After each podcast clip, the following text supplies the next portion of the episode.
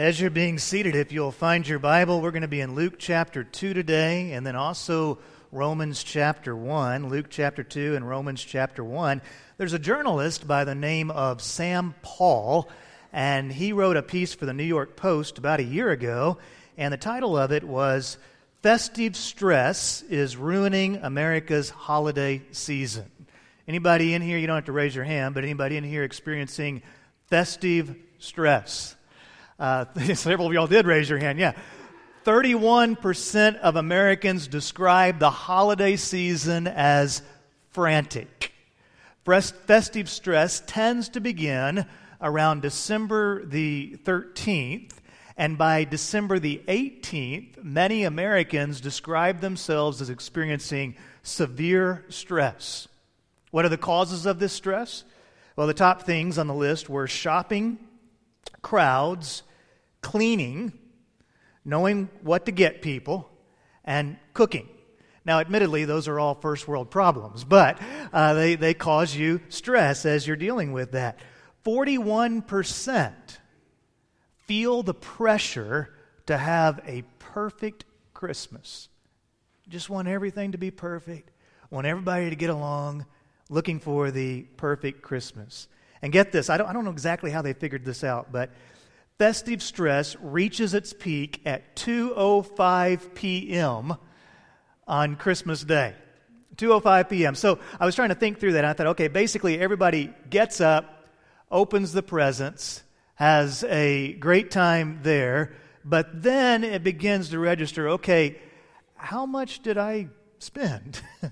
And Uncle Albert and his new girlfriend are going to be at the house in about 30 minutes, and we've got to get some stuff cleaned up, and we've got some stuff to get in the oven, and I wish so and so were here, and this isn't going the way that I, I envisioned it. And so, about 2.05 in the afternoon on Christmas Day, festive stress reaches its peak. They say that 49% of Americans will drink more coffee during the holiday season, and 15% will drink extra energy drinks. Now, I know this doesn't apply to anybody in the room. Seven out of ten will eat too many sweets. Amen? Hallelujah. That's right. We're having church today. Seven out of ten eat too many sweets. Now, what happens is then 60% of people, once Christmas is over, and usually just after you get past New Year's, about 60% of people feel a guilt dump after the holiday season. I want to say today, that's not Christmas. Christmas is supposed to be about good news of great joy that shall be for all people. Christmas should calm the soul. It should nestle your spirit in a warm, cozy bed of joy. And there are times when we need to focus not on what we are stressed about, but on how much we are blessed. Focus less on your stress and more on your blessings.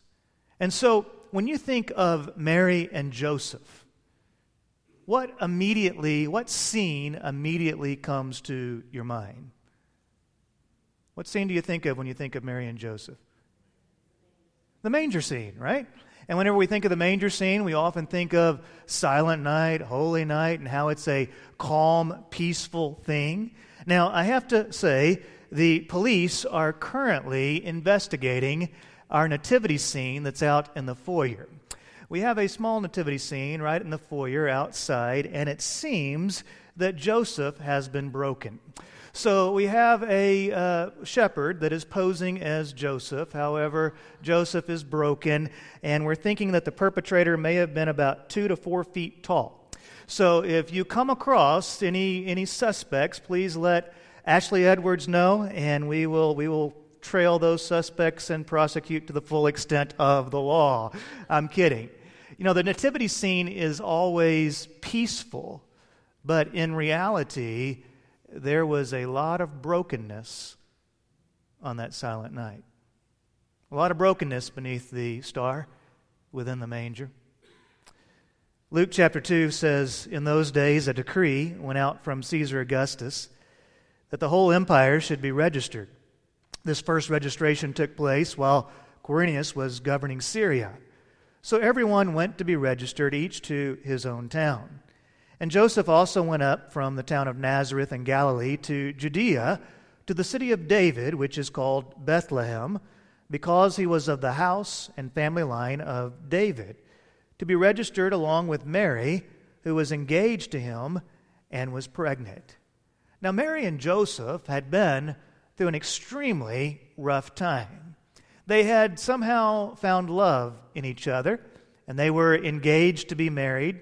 And then Mary receives the visit from the angel.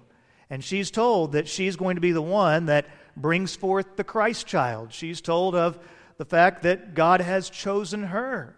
And so she receives this commission from God, and yet it also brings a lot of difficulty into her life. You need to realize this. When God commissions you to do something, when God calls you, it will also bring some struggle into your life.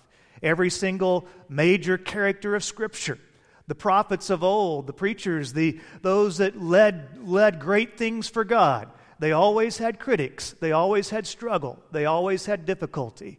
The call of God will always bring with it some struggle and some crisis. And so Mary was called to be the mother of Jesus. And then she had struggle she had to tell daddy. She had to tell daddy, I'm, I'm pregnant. She had to tell Joseph. And whenever she told Joseph, he did not immediately understand. You might remember the part of the story where he decides that he's going to break up with her and put her away privately. That was something that was part of the cultural system. But then eventually the angel appears to Joseph as well. And so they move forward with their plans to get married. And I can imagine the scene shifting as they get ready for the baby. I, I like to modernize it and think that they were planning the, the birth plan and they were painting the nursery and they were getting everything ready, maybe having baby showers and all, all that good stuff. And then Caesar Augustus, the most powerful emperor to have ever ruled Rome, issues a decree. He tells everybody that they have to go to the town of their birth for a census. What that essentially meant was they were going to count noses and pay taxes. And so now Joseph had a problem. Can't you imagine at times Joseph in his prayer life had to ask, God, what are you doing to us? We're just trying to be a faithful couple. Lord, what, what are you doing to us? Why, why do all my plans keep getting ruined? Now he had financial strain. He had to pay for the trip, he had to pay these taxes. Mary was 39 weeks pregnant. You say, Lash, how do you know that she was 39 weeks pregnant? Well, here's how I'm calculating that 40 weeks is full term, right? Well, I don't think that Jesus is going to be early or late. I think he's going to be right on time. So I think Mary was 39 weeks pregnant, okay? So she's 39 weeks pregnant, and she has to ride on a donkey 70 to 100 miles. That's stressful. Well, it gets better. Verse 6. While they were there, the time came for her to give birth. And then she gave birth to her firstborn son, and she wrapped him snugly in cloth and laid him in, my translation says, feeding trough. That's what a manger is a feeding trough. So she laid him in a feeding trough because there was no room for them at the lodging place. So think about this. Mary and Joseph are on this road trip, and then Mary goes into labor. Ladies, does it hurt when you go into labor? Oh, yeah, yeah. It hurts when you go into labor. So Mary suddenly is having contractions. She's hurting. We don't know. Her water could have broken. And uh, they're away from home on a road trip. Bethlehem Baptist Hospital's out of network with their insurance, so uh, all sorts of problems are colliding down upon them. They decide, okay, maybe we should go get a hotel room. The Hyatt's full, the Hampton Inn's full, Motel 6 didn't leave the light on. So all these problems are occurring in their life, and they wind up giving birth. This is their first child, and they give birth to the baby in a barn. Probably actually a cave where they kept the animals at night and then they lay the baby in a feeding trough. That's the crib. Anybody ever been in the room when a baby is born? A labor and delivery room? Anybody ever taken care of a small baby? I've had the privilege of having both of those uh, experiences. And I can assure you this there was nothing silent about that night. That was not a silent night. It was a holy night, but it was not a silent night. And so in my mind, as I try to as I try to hop into their sandals and figure out exactly what it must have been like, I'm like, okay, so she gives birth and she wraps them snugly in the cloth that they were able to find, lays them in a manger, and maybe he's finally calming down and everything's finally getting quiet. And then the shepherds show up.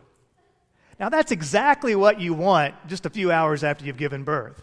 Here come three men from the fields that smell and are loud, kind of, kind of coming to see the baby. I mean, that's exactly what you want to invade the labor and delivery room, right? So here's all this going on, and, and I have to, you have to realize this. Their circumstances did not bring Mary and Joseph calm because there was nothing calm about the circumstances. Gold, frankincense, and myrrh did not bring Mary and Joseph calm.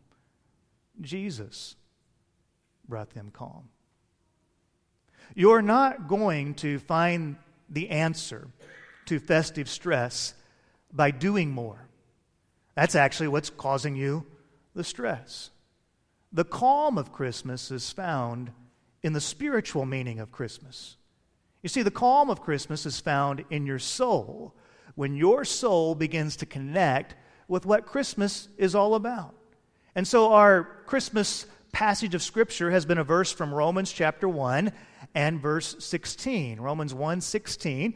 You see it there on the screen. Now you'll remember the angels proclaim to the shepherds that they bring good news of great joy, which shall be for all the people. And then we've been talking about this verse where the Bible says, I'm not ashamed of the gospel. That word gospel literally means the good news. I'm not ashamed of the good news, the gospel, because it is God's power for salvation to everyone who believes, first to the Jew and also to the Greek. A couple of y'all have asked me about that last part, first to the Jew and also to the Greek. That meant it started in the Jewish community and extended beyond the Jewish community to the Gentile community as well.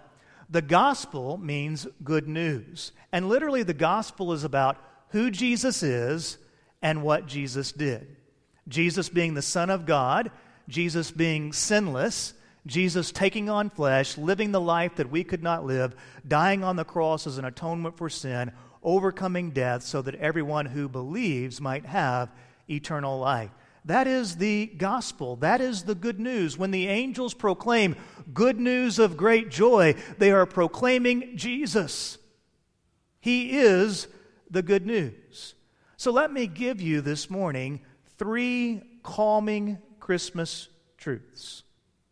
And the first is this In Jesus, we find the truth.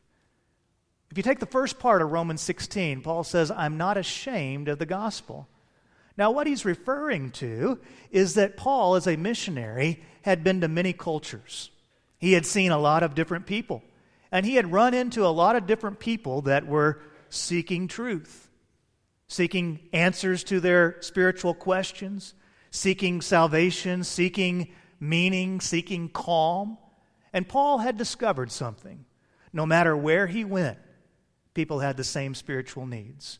No matter where he went, the truth of the gospel was the truth. And so Paul realized I never have to be ashamed of Jesus Christ. There is a peace that is found when you quit living a lie in life and you truly embrace the truth. Let me explain. Your identity is found as a believer, your identity is found in Christ. And so in Christ, I understand that I have forgiveness for my past, purpose for my present, and hope for my future. Because my faith is in Christ, I realize that I can be forgiven of my sin.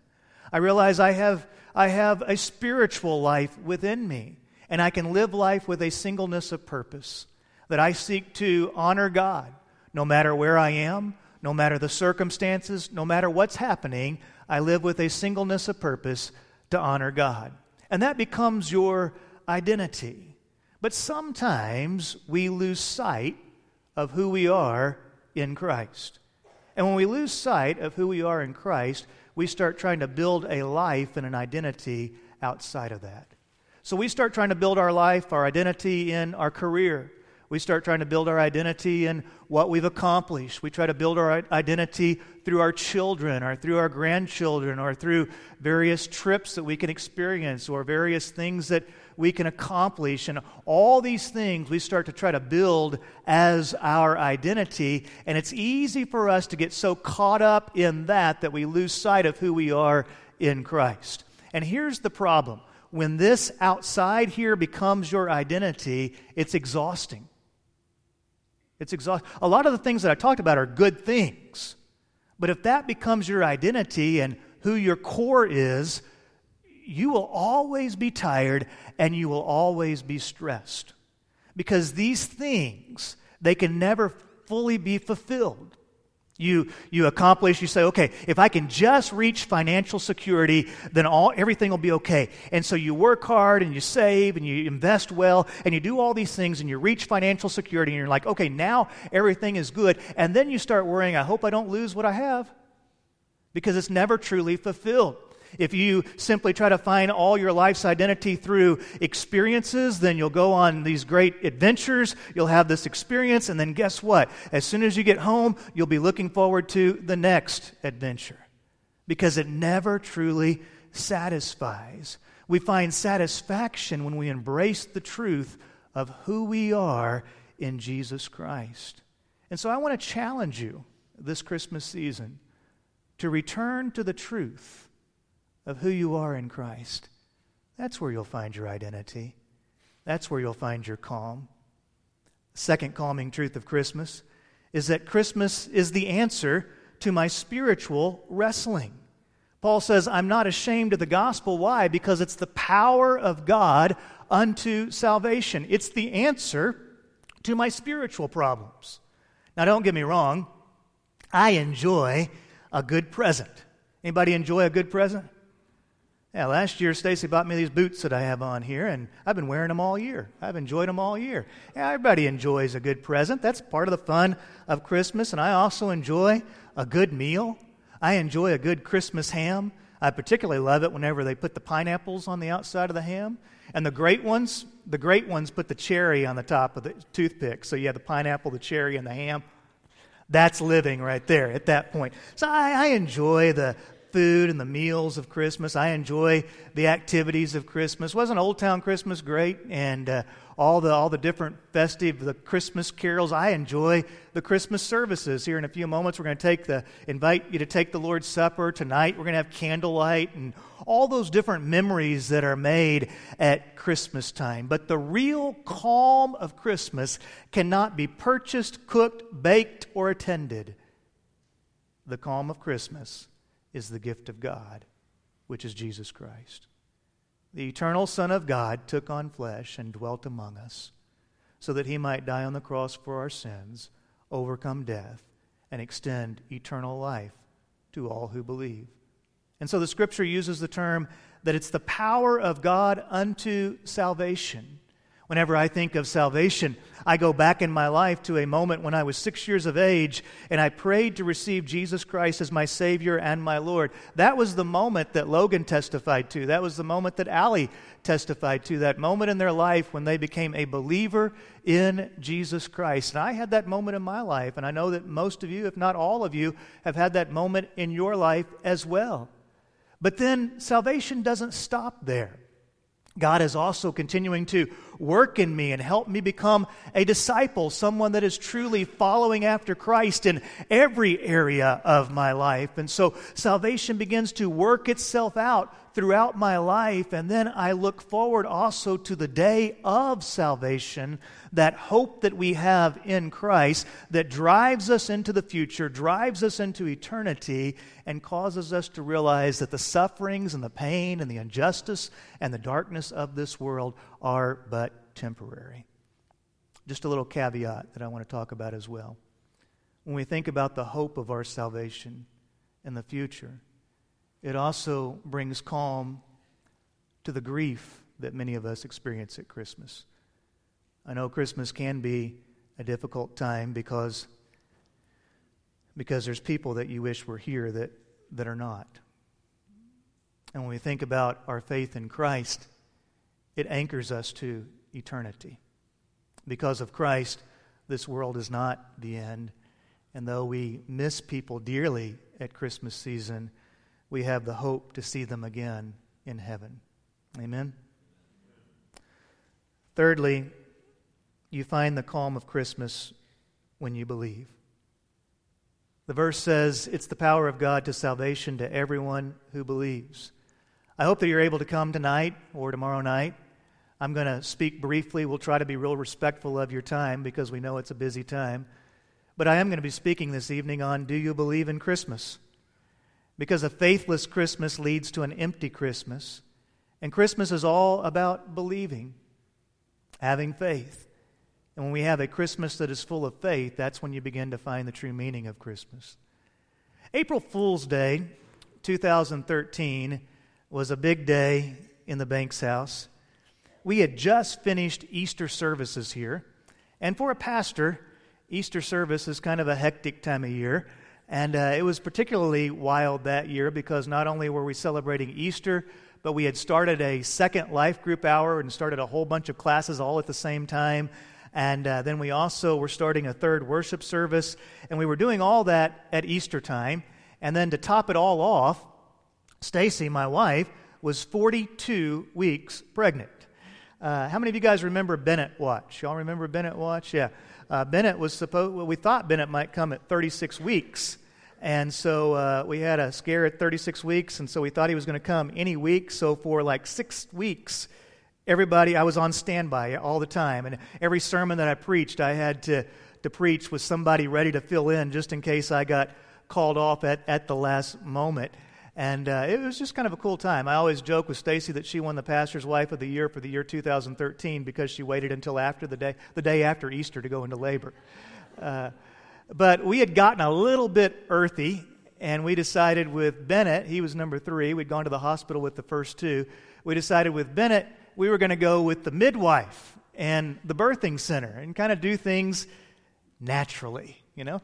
So uh, she goes into labor, and we go up to we go up to the birthing center and labor's just different at the birthing center. It's kind of crazy. You don't you don't get in a bed and get an iv you walk around.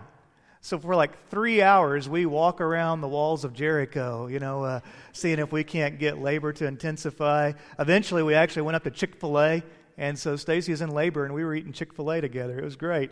Uh, but the, the night kept getting later and later and later. I think the midwife started getting a little bit impatient, and she was like, Well, it's not progressing. Why don't you guys just go home?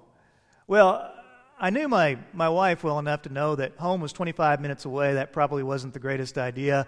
And so instead of going home, we got a hotel room not far away from the birthing center. And so we go to the hotel, there was just this wonderful lady that checked us in at the desk. I mean, I, I, almost think she was an angel because she was like, "If you have any problems, I can deliver that baby." And I believed her. She could, she could believe deliver that baby. And uh, so we got up to the the hotel room and got comfortable. And uh, then I noticed Stacy started kind of kind of hurting more. And so I kept listening, and I kept notice. I think she's hurting more. And so I finally tell her, I say, babe, you better get dressed before it's too late. And uh, it's 1.22 in the morning, and I start texting the midwife saying, I think it's real this time. And the midwife's like fighting with me, like, are you sure? I'm like, yeah, I'm sure. It's we're, we're anyway. So, so we get dressed, and uh, I, I wasn't sure if she could walk. We had, you know, in hotel rooms they have those office chairs, and so I was trying to talk her into sitting in the office chair, and I would push her through the hallway, and. Uh, she wouldn't have it. She, she went ahead and walked and got down to the front lobby, and I went and got the truck and pulled up. And uh, so I got her in the truck, and then we, the, the birthing center was about a mile and a half away. And by the time we got to the birthing center, I mean, she could barely, barely move. I mean, it took like 20 minutes to get her inside the door, and then we had to go up the stairs to the birthing room. And so she got, anyway, so I'm texting the midwife at 1.22 in the morning from the hotel room and Bennett is born at 1:58 in the morning. That's how, that's how close we cut it. Uh, if we had waited 10 more minutes, my son Bennett would have been born in a hotel room. But that lady could have helped us, you know. She would have been there to help us because the Lord had planted her there. Anyway, it was about as frantic of a night as I've ever had in my life. I mean, it was a wild night. There was no calm that night. Nothing really went according to how we planned it. But then there was the moment when I held my son in my arms for the first time.